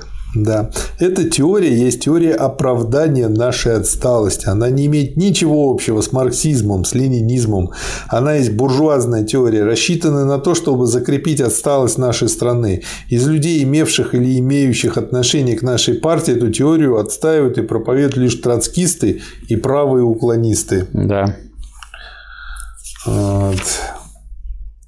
Дальше тоже ряд хороших примеров по поводу того, как эта теория потухающей троцкистской кривой а, работает да. и какие из этого смешные выводы получаются. Что касается реконструктивного периода, то троцкисты с точки зрения темпов являются самыми крайними минималистами и самыми поганенькими капитулянтами. И при этом они себя выставляют революционерами. Да, следующий пункт. Вопросы руководства внутрипартийными делами. Страница 352. Можно подумать, что работа по руководству социалистическим строительством, работа по проведению в жизни генеральной линии партии проходила у нас в партии спокойно и плавно, без борьбы и напряжения воли. Но это неверно, товарищи. Что добавите, Михаил Васильевич? Ну, тут Сталин добавляет. Можно ли вести успешную борьбу с классовыми врагами, не борясь одновременно с уклонами в нашей партии, не преодолевая этих уклонов? То есть, если вы начнете что-нибудь делать, будут несогласны то с одним, то с другим, то с направлением, то с формами, то с методами и так далее. Да. Вот. И без преодоления этих уклонов не победить. Нельзя, так как невозможно развернуть настоящую борьбу с классовыми врагами, имея в тылу их агентуру, оставляя в тылу людей, не верящих в наше дело и всячески старающихся затормозить наше движение вперед. Вы будете строить, а я буду говорить, а у вас ничего не получится. Да. А, наверное, все сорвется. А, наверное, все равно это дело растащат. Так зачем это дело и начинать и так далее. То есть, ну, если Шанс люди... предлагает сдаться. Да, да, если люди собираются что-то построить, они и себя должны настроить на что? На созидание, на борьбу, на победу. То есть, вот эта вот э, ориентировка на победу вообще характерна для всей, так сказать, э, линии партии, когда генеральным секретарем был товарищ Сталин. Да. Почему правый уклон является теперь главной опасностью в партии? Потому что он отражает кулацкую опасность, а кулацкая опасность в данный момент в момент развернутого наступления и корчевки корней капитализма да. является основной опасностью в стране. Что нужно было сделать ЦК для того, чтобы преодолеть правый уклон, доконать левый уклон и расчистить дорогу для максимального сплочения партии вокруг ленинской линии? А. Нужно было прежде всего покончить с остатками троцкизма в партии. В чем состоит существо троцкизма? Существо троцкизма состоит прежде всего в отрицании возможности построения социализма в СССР силами рабочего класса и крестьянства нашей страны. Что добавите, Михаил Я добавлю, что это очень актуально сейчас. Вот тот же да. Семин прямо говорит, что это нельзя построить было в нашей стране. Да. И более того, и вообще нельзя нигде построить, пока не, не будет совершена социалистическая революция в Соединенных Штатах Америки. Да. То есть какой-то ультратроцкизм, я бы сказал. Отсюда вывод. Чтобы поднять рабочий глаз на трудовой подъем и соревнования, организовать развернутое наступление, надо было прежде всего похоронить буржуазную теорию троцкизма о невозможности построения социализма в нашей стране.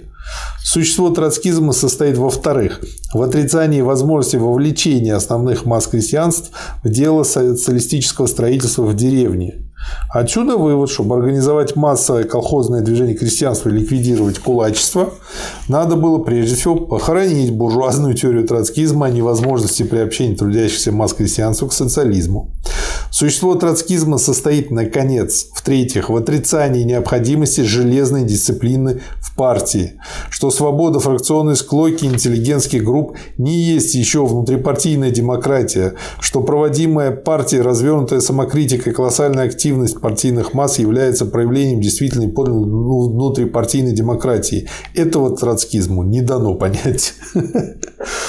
Капитулянство на деле, как содержание, левые фразы и революционно... Левые в кавычках фразы, да. Да, левые в кавычках фразы и революционно в кавычках авантюристские замашки, как форма, прикрывающая, рекламирующая капитулянское содержание. Таково существо троцкизма. 357 страница. Да, и на ней же говорится, да. это двойственность троцкизма, отражает двойственное положение разоряющейся городской мелкой буржуазии, не терпящей режима в кавычках, диктатуры пролетариата и старающейся либо перескочить сразу в социализм, вот они такие левые в кавычках, угу. чтобы избавиться от разорения, отсюда авантюризма, истерика в политике. Либо, если это невозможно, пойти на любые уступки капитализму, отсюда капитулянство в политике.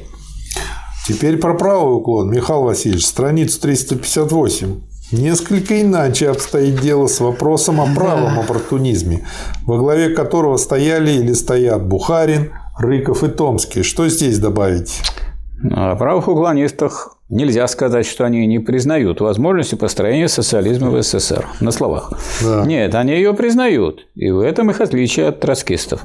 Но беда правых уклонистов состоит в том, что, признавая формально – возможность построения социализма в одной стране, они не хотят признавать тех путей и средств борьбы, без которых невозможно построить социализм. Они не хотят признавать, что всемирное развитие индустрии является ключом преобразования всего народного хозяйства на началах социализма. Они не хотят признавать непримиримой классовой борьбы с капиталистическими элементами и развернутого наступления социализма на капитализм. Они не понимают, что все эти пути и средства являются той системой мероприятий, без которых невозможно удержание диктатуры пролетариата и построение социализма в нашей стране. Они думают, что социализм можно построить в тихомолку, самотеком, без классовой борьбы, без наступления на капиталистические элементы. Они думают, что капиталистические элементы либо сами отомрут незаметно, либо будут вырастать в социализм. А так как таких чудес в истории не бывает, то выходит, что правые уклонисты скатываются на деле на точку зрения отрицания возможности построения социализма в нашей стране. Да. Они отрицают те пути и средства, без которых невозможно вовлечение крестьянства в дело построения социализма. То есть, а, как бы, если взять такую аналогию, то троцкизм – это авантюризм. Типа, вот мы допрыгнем значит, до Луны, прыгаем, прыгаем, прыгаем, прыгаем, а потом говорит, нет, это невозможно, и, в общем, пока с Луны к нам сами не пролетят, мы туда не полетим. А оппортунисты, они говорят, надо собрать побольше народу, миллион китайцев, и тогда мы сможем построить батут и допрыгнуть до Луны. То есть, возможно, но особенно мы в эту сторону стараться не будем. Да, но при этом все, что они делают, хоть 2 миллиарда китайцев соберут, какой бы батут ни построили, опять же не допрыгнут. То есть, получается и то, и то, в общем-то, не дело.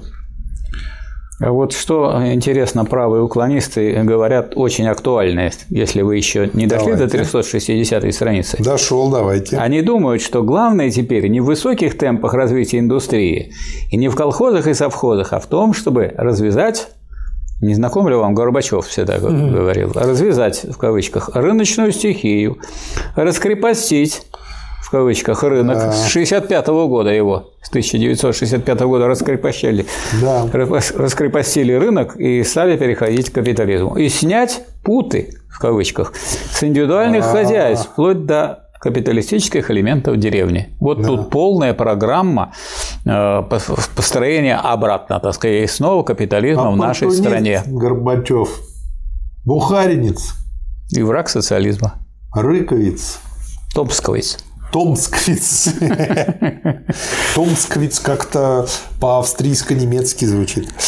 Этим, собственно, объясняется тот факт, что свои петушиные бои с троцкистами правые уклонисты обычно увенчивают закулисными переговорами с троцкистами насчет блока с ними. Не может быть сомнений, что победа правого уклона нашей партии означала бы полное разоружение рабочего класса, вооружение капиталистических элементов в деревне и нарастание шансов на реставрацию капитализма в СССР. Ну вот мы Опаньки. получили то что, то, что у нас происходило и произошло в СССР. Да. Да. Сила права оппортунизма состоит в силе мелкобуржуазной стихии. Основное зло права оппортунизма состоит в том, что он разрывает с ленинским пониманием классовой борьбы и скатывается на точку зрения мелкобуржуазного либерализма. Вот она свобода. Да. Свобода частной собственности. Но и здесь мне нравится, он как бы не ограничивается этими двумя уклонами, а он пишет, что задача еще и в том, чтобы продолжать и впредь непримиримую борьбу и с теми примиренческими элементами в партии, которые не понимают или делают вид, что не понимают необходимости решительной борьбы на два фронта. То есть не только эти два фронта вредны и борьба с ними необходима, но и те, кто хотят помириться с ними, ну, коты Леопольды. Ну вы с кем-то будете бороться, а я буду вас держать за руки и не давать вам разбить того, с кем вы боретесь. Да, да. Вот что такое. То есть это вот скрытые, так сказать, сторонники противников. Вот что такое те люди, которые э, так поступает. Поэтому вот это, кстати, для Сталина характерно. Он распознает таких людей и говорит, что те, кто за примиренчество с теми, кто ну, является нашими врагами, на самом деле есть скрытые наши враги. Да. Дальше Картина борьбы с уклонами в партии будет неполной, страница 362, если мы не коснемся имеющихся в партии уклонов в области национального вопроса. Я имею в виду, во-первых, уклон к великорусскому шовинизму и, во-вторых, уклон к местному национализму. Но это мы, честно говоря, столько раз разбирали. Просто... Да.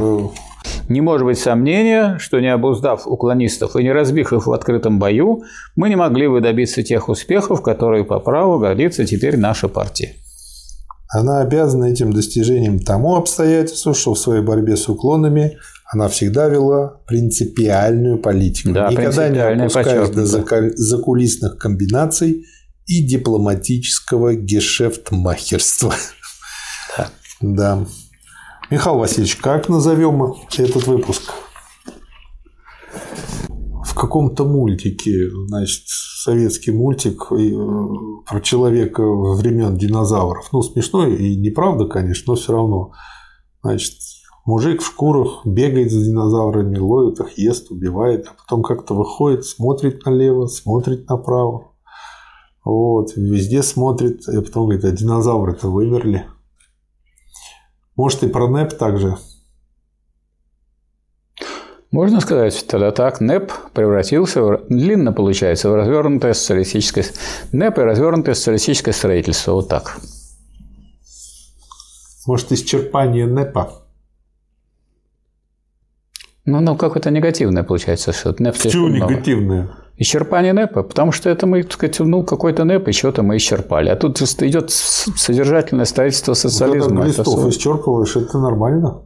Ну, э, нормально то, что человек здоровым становится. Правильно. Ну, вот надо на человека смотреть, а что же мы будем про этих глистов? Ну, сначала надо посмотреть на отсутствие Ну, мы глистов. уже о НЭПе уже говорили. Достаточно, по-моему. И уже не раз возвращались к этому. А вот тут, э, тут на самом деле идет завершение социалистического строительства. Какой это год? Это 30-й. 30-й, да? Середина. Ну, вот развернутое социалистическое строительство. Нет, это было у нас уже. Может быть, социалистическая революция в деревне сказать?